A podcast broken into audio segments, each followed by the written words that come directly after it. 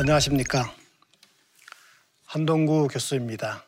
오늘은 신명기 강의의 세 번째 강의인 말씀의 중보에 대하여 함께 생각해 보겠습니다.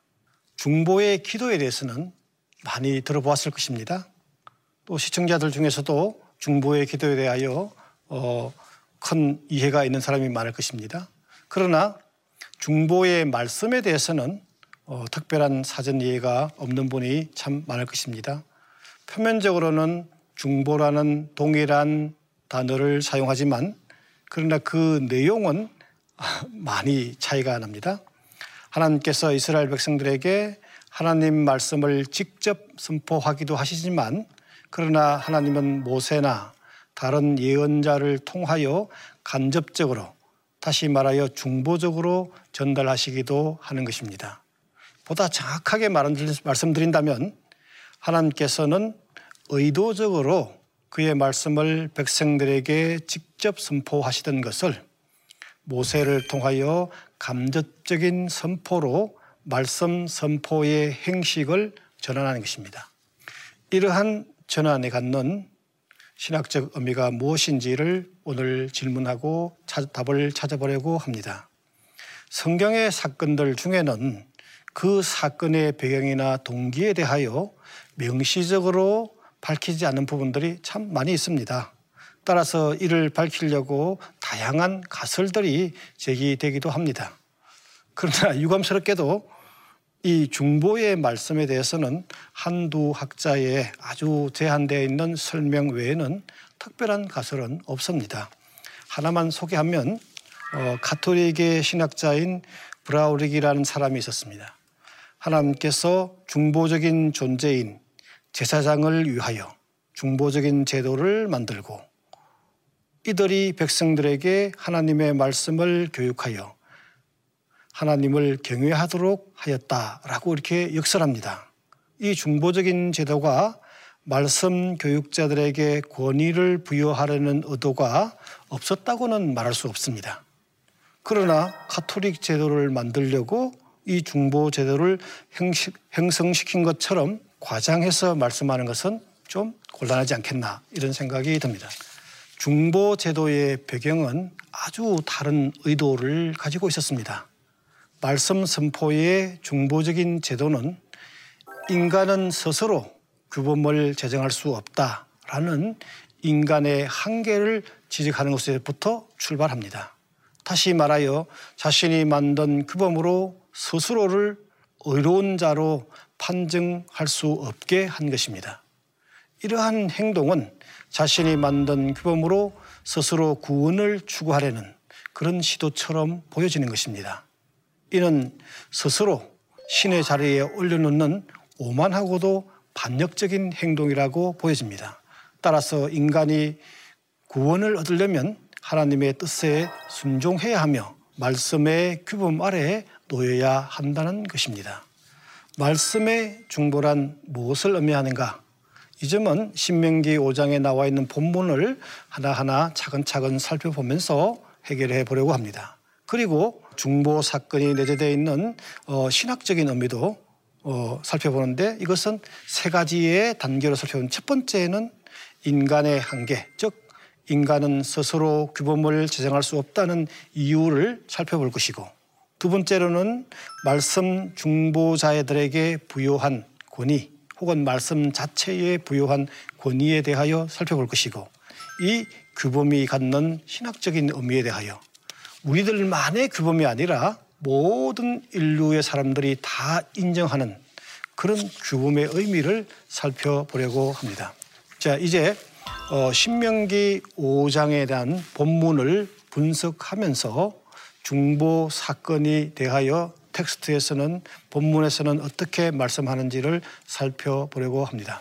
여기에는 세 단락이 나눠지는데 첫 번째는 말씀이 선포되는 상황, 두 번째 단락은 말씀 중보와 관련되는 사건을 설명하고 그리고 끝부분에서는 어, 말씀 교육과 준수에 대한 훈계를 살펴보려고 합니다. 신명기 5장 4절에서는 하나님께서 백성들과 직접 얼굴과 얼굴을 맞대고 말씀하셨다. 이렇게 기록되어 있는데 또 5장 5절에서는 모세의 중보를 통하여 간접적으로 그의 말씀을 전달했다고 해서 말씀 선포의 형식을 의도적으로 전환하고 있습니다. 제가 그 구절을 읽어보면 이렇습니다. 그때에 나는 이때에 나는 모세를 가르칩니다. 여호와와 너희 사이에 서서 너희에게 여호와의 말씀을 선포했다. 왜냐하면 너희가 불을 두려워하여 산에 올라갈 수 없었기 때문이다. 이렇게 간략하게 설명합니다. 그러나 모세를 통하여 말씀이 중보되는 이 사건은 5장 22절에서 33절에서 다시 길게 어, 자세하게 설명을 해주고 있습니다. 첫 번째 단락은 22절인데 말씀이 선포되는 상황을 어, 말씀하고 있습니다. 산 위 불 가운데서 즉 구름과 흑암 가운데서 큰 음성으로 여호와께서 선포하신 후에 이렇게 말씀하고 있습니다. 그러니까 이 내용들을 다 합쳐보면 매우 두려움을 불러일으킬 수 있는 그런 어마어마한 상황이다. 이렇게 말씀합니다. 그리고 그 끝에 십계명을 두 돌판에 기록했다라고 해서 첫 번째 단락은 이제 매듭이 됩니다. 그리고 두 번째 단락에서는 이 중보의 사건을 조금 더 자세하게 설명해 주고 있습니다. 이 단락에서는 십계명이 선포되는 상황을 다시 한 번 더 상황을 한 번 더 말씀합니다. 캄캄함 가운데서 그러나 불타고 있는 산 가운데서 이렇게 표현하고 있습니다. 그리고 그 다음 절에 보면은 불 가운데서 이렇게 또 표현하고 있습니다. 이 선포의 상황은 앞서 말씀드린 바와 같이 두려움을 불러 일으킬 수 있는 상황입니다. 이 큰 불이 우리를 삼킬 것입니다. 우리는 죽을 것입니다. 라는 식으로 그 두려움을 잘 표현해 주고 있습니다. 이 두려움의 상황은 백성들로 하여금 모세에게 말씀의 중보를 요청하는 계기가 되는 것입니다. 모세가 여호와께 가까이 가서 여호와 우리 하나님께서 말씀하는 모든 것을 듣고 당신이 우리에게 여호와 우리 하나님께서 당신에게 말씀하신 모든 것을 대신 말씀해 주십시오. 이렇게 요청하고 있는 것입니다. 이 말씀 중보를 명시적으로 표현한 이 사건에서 신학적으로 무엇을 의미하며 또 이 사건의 역사적인 배경이 무엇인지는 사실 잘 밝히기가 쉽지 않습니다. 그러나 우리가 여기에서 암시하는 바는 두 가지 정도를 우리가 이끌어낼 수 있는데 첫 번째는 백성들의 두려움과 이로 인해서 하나님의 말씀에 직접 접근할 수 없다 하는 점이고 그래서 이것은 백성의 한계를 백성의 한계를 표현해 주는 규절이다라고 볼 수 있습니다. 두 번째로는 하나님의 말씀이 선포되는 원초적인 장소인 호렙산 또 가장 위대한 예언자인 모세를 중보로 하여 말씀을 교육하는 자들, 예를 들면 선포, 교육, 기록, 전성, 이게 종사하는 자들에게 특별한 권위가 부여된다 하는 점을 우리가 느낄 수 있습니다. 그리고 마지막 단락에서는 이렇게 말씀하고 있습니다. 여호와께서 모세에게 또 너는 홀로 여기 내 곁에 서라라고 명령합니다. 또 이 명령과 함께 여호와께서는 모세에게 모든 명령과 규례와 법도를 중보적으로 전하고 있는 것입니다. 말씀의 중보와 함께 필연적으로 동반되는 현상은 말씀의 교육인 것입니다. 모세는 하나님의 계시인 말씀을 그의 백성들에게 교육해야 하는 것입니다. 뿐만 아니라 어, 특별히 율법을 임하는 자세에 대해서도 덧붙여서 훈계를 하는데 너희는 자로나 우로나 치우치지 말고 말씀에 준수하라 되어 있고 그리고 이 훈계의 끝에 축복이 동반되어 있습니다. 생명, 축복, 장수 이런 것이 동반되어져 있는 것입니다.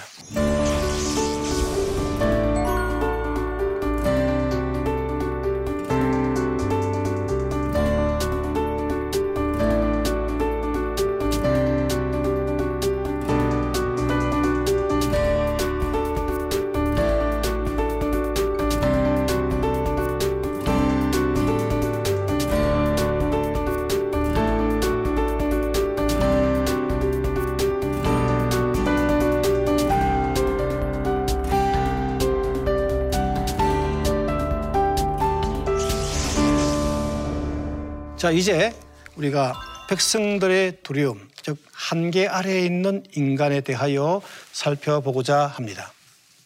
백성들의 두려움은 어, 한계 아래에 있는 홀로 스스로 하나님 말씀에 접근할 수 없다 하는 그런 한계 아래에 있는 인간을 나타내기도 하며 조금 더 나간다면 스스로 규범을 재정해서는 안 된다라는 인간의 한계를 지적한다라고 볼 수 있습니다.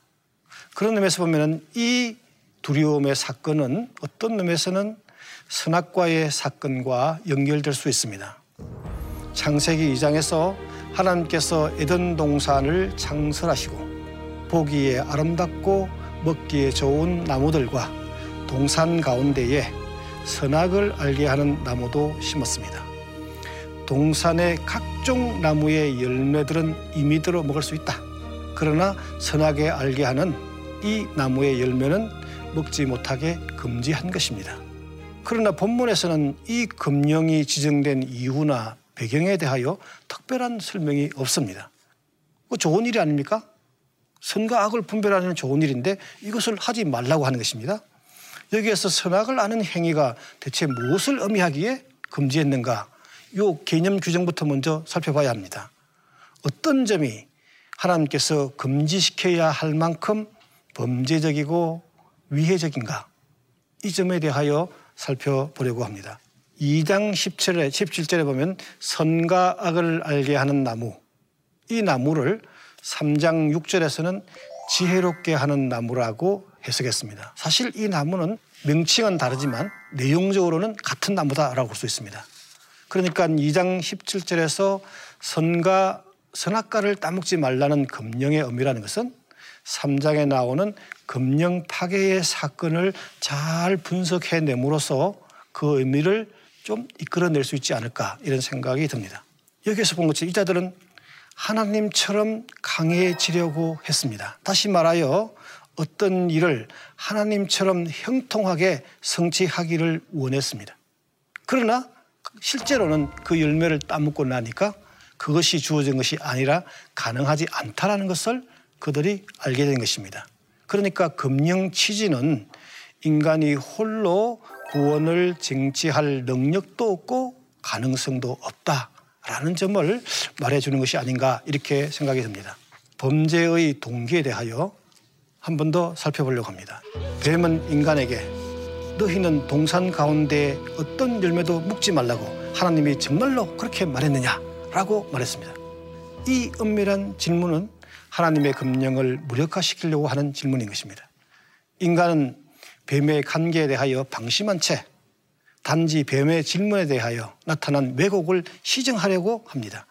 동산 나무 열매는 어떤 것이든지 먹을 수 있으나 동산 중앙에 있는 나무는 먹지도 못하고 덧붙여서 만지지도 말라라고 말한 것입니다. 인간이 뱀의 왜곡을 시정하는 가운데에 다만 하나님의 금령의 내용을 변경하고 만 것입니다. 즉 그것을 만지지 말라는 말을 추가한 것입니다. 이를 어, 어떤 구약학자는 이렇게 말합니다. 인간이 스스로 율법을 제정하는 자리로 옮겨갔다라고 해석했습니다. 이는 뱀이 의도하는 바대로 변경된 것입니다.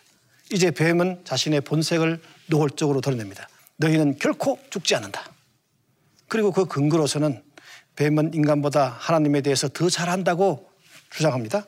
너희가 그것을 먹는 날에는 너희의 눈이 밝아져서 너희가 하나님같이 되고 선과 악을 알게 될 것을 하나님이 아시기 때문이다. 이런 주장과 함께 뱀은 인간에게 신실하게 복종하는 자리에서 하나님의 금령에 대하여 중립적인 자리로 옮겨가게 만든 것입니다. 이제 인간으로 하여금 하나님과 그의 명령을 인간이 판단하는 자리로 옮겨놓고 만 것입니다. 뱀의 꼬임의 주된 내용은 인간이 신적인 판단 능력을 가질 수 있다라는 거짓된 주장인 것입니다. 폰나트는 선악을 알게 하는 능력이라는 것은 인식의 능력을 확대한다는 것이 아니라 인간에게 유익한 것과 해로운 것을 스스로 결정하는 주권 혹은 자주성이라고 본 것입니다. 이제 인간은 스스로 결정하며 자신의 지혜로 하나님을 대신하려고 하고 있습니다. 그래서 보네프는 이렇게 강조합니다. 하나의 원리, 하나의 신념을 무기로 하나님의 말씀과 대항하는 곳에서 그는 하나님의 주가 되고 만 것이다. 이렇게 말하고 있습니다. 이제 말씀 중보의 신학에 대해서 어, 살펴보려고 합니다. 어, 모세가 양떼를 끌고 하나님의 산으로 가서 그는 찾아오시는 하나님을 체험하고 그 하나님으로부터 새로운 소명을 받았습니다. 그런데 이 산을 하나님의 산 동시에 호랩산이라고 명명한 것입니다. 그리고 여기 신명기 5장에서도 호랩산 언약을 언급합니다. 이 말씀은 어, 신명기에 담겨져 있는 모든 율법들의 기원이 하나님으로부터 왔다. 거룩한 원초적인 산에서부터 왔다. 이렇게 볼 수 있습니다. 따라서 그 율법의 정당성, 존엄성을 얻게 되고 원초적인 사건과 결부되면서 율법의 영원성, 항구성, 태고적인 권위를 얻게 되는 것입니다. 모세는 이 과정에서 이중의 의미를 지녔는데 첫 번째는 뭐냐면 최고의 예언자로서의 권위가 있는 것입니다. 둘째로는 그가 말씀을 교육할 때 교육자로서 권위를 가지는 것입니다. 물론 우리가 후세에 많은 사람들이 하나님의 말씀을 교육합니다. 그는 결코 모세가 될 수는 없지만 모세의 권위를 조금 힘입을 수 있다 하는 것입니다. 그리고 이제 말씀의 중보의 세 번째 단락으로 규범 아래에 있는 인간을 보게 되었습니다. 우리가 율법에 대해서 많은 오해를 가지고 있었습니다. 이러한 오해는 구약 시대에도 있었습니다. 전통적으로 율법은 복음과 대립되는 것으로 이해했는데 역사적으로 볼 때 이 율법이라는 것은 지배 계급의 이익을 가끔 대변해 주기도 했습니다. 그들의 기득권을 지켜주는 수단으로 이용되기도 했습니다. 그래서 이사야서 10장 1절에서는 이러한 율법과 율법의 제정을 규탄합니다. 불의한 법을 공포하고 양민을 괴롭히는 법령을 제정하는 자들아 너희에게 재앙이 닥친다. 그러나 이와는 달리 예언자들은 하나님의 뜻과 말씀에 귀를 기울여야 한다고 경고합니다. 특별히 바벨론에 의해서 국가 멸망이라는 참담한 파멸을 경험한 후에 이 파멸의 원인은 하나님 말씀을 청종하지 않았기 때문이다 라고 지적했습니다. 이러한 성찰은 하나님의 말씀을 문헌으로 만들 것을 계속 촉진시켜 나가게 되었고 율법과 말씀에는 하나님의 뜻과 의지가 담겨져 있고 동시에 이스라엘에게 내려준 구원의 선물인 것입니다.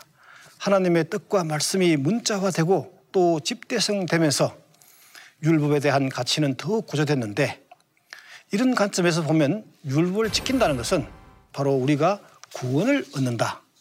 혹은 율법, 구원, 구원의 상징으로 우리가 이해할 수 있습니다. 그리고 마지막으로 이 율법의 존귀함은 다양한 행태로 신학화되어 있습니다. 모세는 이스라엘 백성들에게 생명의 길을 택할 것인가, 죽음의 길을 택할 것인가 결단 앞에 세우고 있는 것입니다.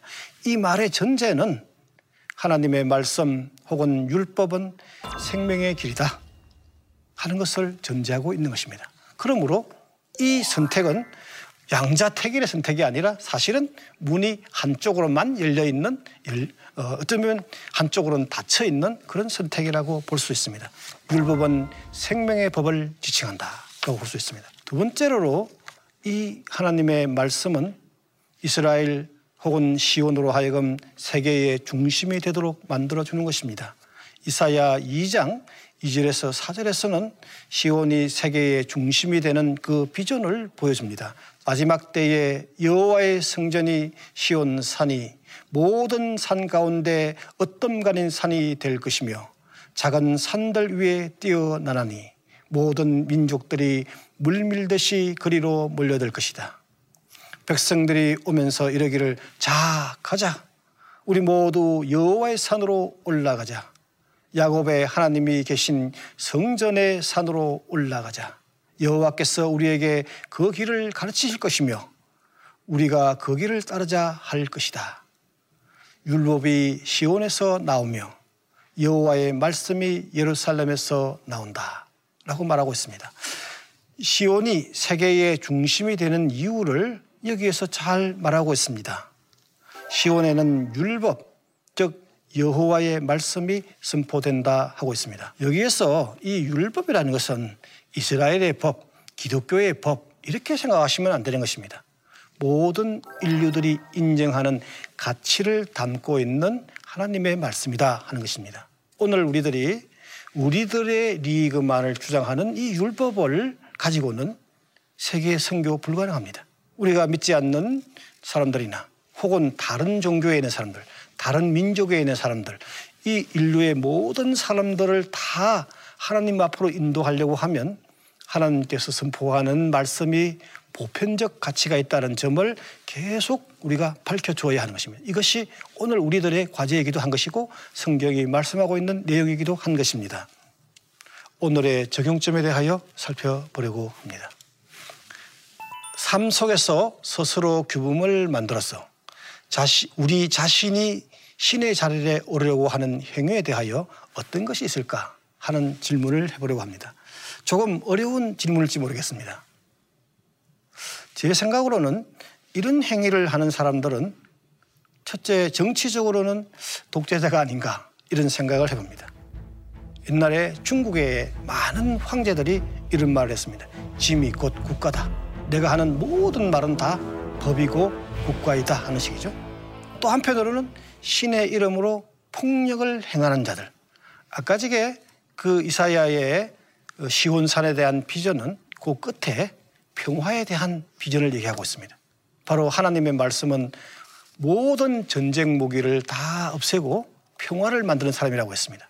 그런데 신의 이름으로 평화를 만드는 것이 아니라 폭력을 행하는 자들, 이런 자들은 스스로 규범을 만들고 또 자신이 신의 자리로 오르려고 그 신의 권위를 요구하는 것이 아닐까 이런 생각을 해 봅니다. 이번 강의에서는 인간의 인간은 규범, 즉 하나님 말씀 아래에 놓여야 한다는 말씀의 중보의 신학에 대하여 살펴보았습니다. 다음 강의에서는 어, 이스라엘의 매우 귀중한 어, 정신인 세마에 대하여 살펴볼 것입니다. 세마에 대해서는 또 여러분들이 아시는 분들이 많이 있겠지만 본문을 통하여 신명기를 통하여 정확하게 살펴보려고 합니다. 제 강의를 경청해 주셔서 대단히 감사합니다.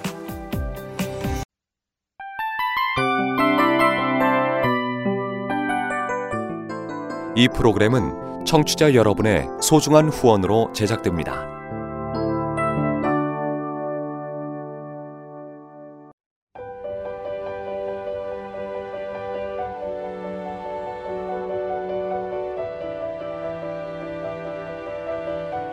세상에는 수많은 교회들이 있지만 더 깊이 있는 말씀 강해를 찾기 위해 크기로만 교회를 선정하지 않습니다. 보다 좋은 영적 콘텐츠를 더 많이 나누기 위해 방송비를 받지 않습니다. 1년 365일 복음만 전하고 싶어서 우리는 광고를 하지 않습니다. 온누리의 복음을 땅끝까지 CGN TV와 함께 땅끝 성교사가 되주세요